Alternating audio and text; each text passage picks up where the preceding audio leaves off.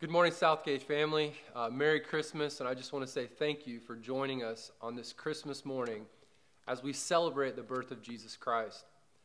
Over the last month, we've been studying Isaiah chapter 9, verses 6 and 7.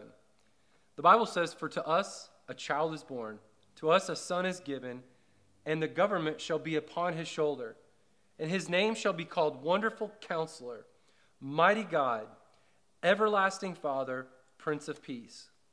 Of the increase of his government and of his peace there will be no end.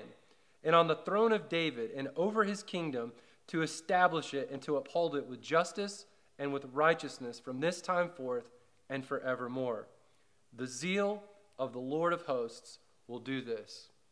As I mentioned a moment ago, we've been studying and discussing Advent. Isaiah the prophet has reminded us of the promise that God made to his people and the promise that he has made to us that one day a Savior would be a wonderful counselor, a mighty God, an everlasting Father, and the Prince of Peace. So, this morning, as we celebrate the birth of Christ and we continue our study of Advent, we wait with hope. You see, Advent reminds us of the promise God has made to us, and that as we wait, we have a Savior that fills the longing of our hearts until he comes again. Now, in the Old Testament, the prophets would talk of a day that we would have peace. Or the Hebrew way of saying that would be shalom. This is the idea of the way things are supposed to be. In fact, its meaning, peace, carries the idea of prosperity and thriving as we seek God's design. For Isaiah and many of the other prophets, they preached and shared of a coming day of peace and prosperity that is ushered in by God's Son, Jesus Christ, our, our Messiah. Now, please understand what we're talking about. We're not talking about wealth and health. We're talking about a flourishing of God's design for every single one of our lives, which includes our relationships. It actually includes our, our wealth and our inner self or our soul.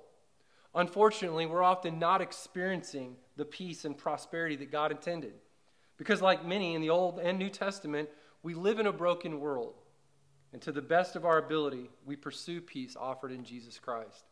And so, the big idea this morning is we study this in the few moments that we have together. Our big idea is, is that the pathway to peace is through Jesus Christ. Now, I often find peace elusive. I mean, there's this basic human struggle to genuinely flourish and experience prosperity that is actually divine and transcendent. And it is often the result of my own brokenness and, and the desire for me to have my own way. Now, friends, I imagine that many of you struggle with this.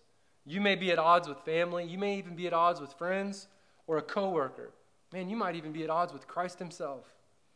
And yet, peace and prosperity seem to be something that is unattainable. And yet, your heart is longing for something more, something good, and something fulfilling. Now, the good news is, is that our text reminds us of the potential to experience this kind of peace.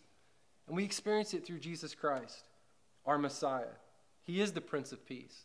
And Isaiah reminds us of the hope and the peace that each of us can have in our life and in our relationships through Jesus Christ.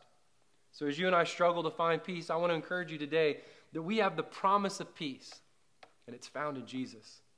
We celebrate him today, and we're reminded that we wait with longing uh, hope for his peace. Every one of us can experience his peace today, and we can do so on several different levels. And that begins with peace from the punishment of sin. You know, nothing reveals God's concern for peace more vividly and more clear than his decision to send his beloved Son to guide our feet into the path of peace, as Luke 17 9 says. From the beginning to the end, Jesus himself was one of peacemaking. Long before he was born, he was given the title of Prince of Peace.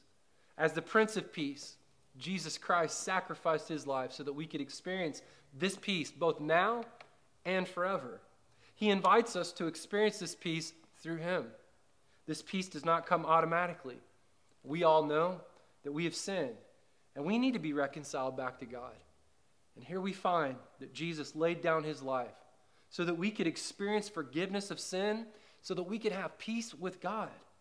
So, by giving his life on the cross, we're offered a life that is fully made right with God so that we can live in true prosperity.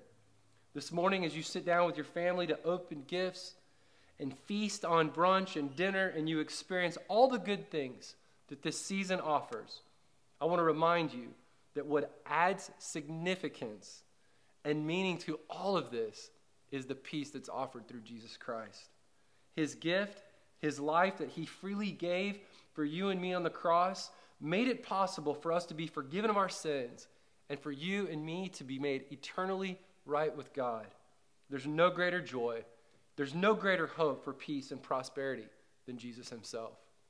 So we have peace from the punishment of sin, but this morning we also can have peace with others.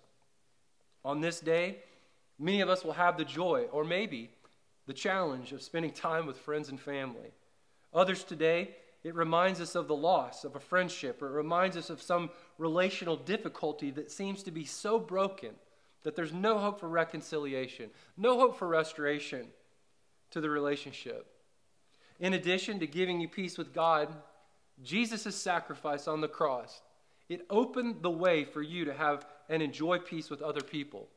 You see, many relationships are filled with pain and hurt, and sadly, at times, even betrayal. But Romans 12 18 commands us, challenges us as followers of Jesus, that if possible, so far as it depends on you, live peaceably with all. Not only are we commanded to live at peace with one another, Jesus gives us an example and the ability to find a way forward to live at peace with others. Now, not all relationships can and not all relationships should be salvaged.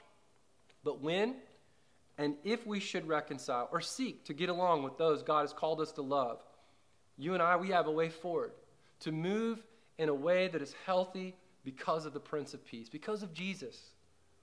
When and can, uh, when can and should we seek peace with those who irritate us or who are just too much? Listen, Jesus said the greatest commandment is to love our neighbors. And our closest neighbors this holiday season are our family, and they're often sometimes the hardest people to love.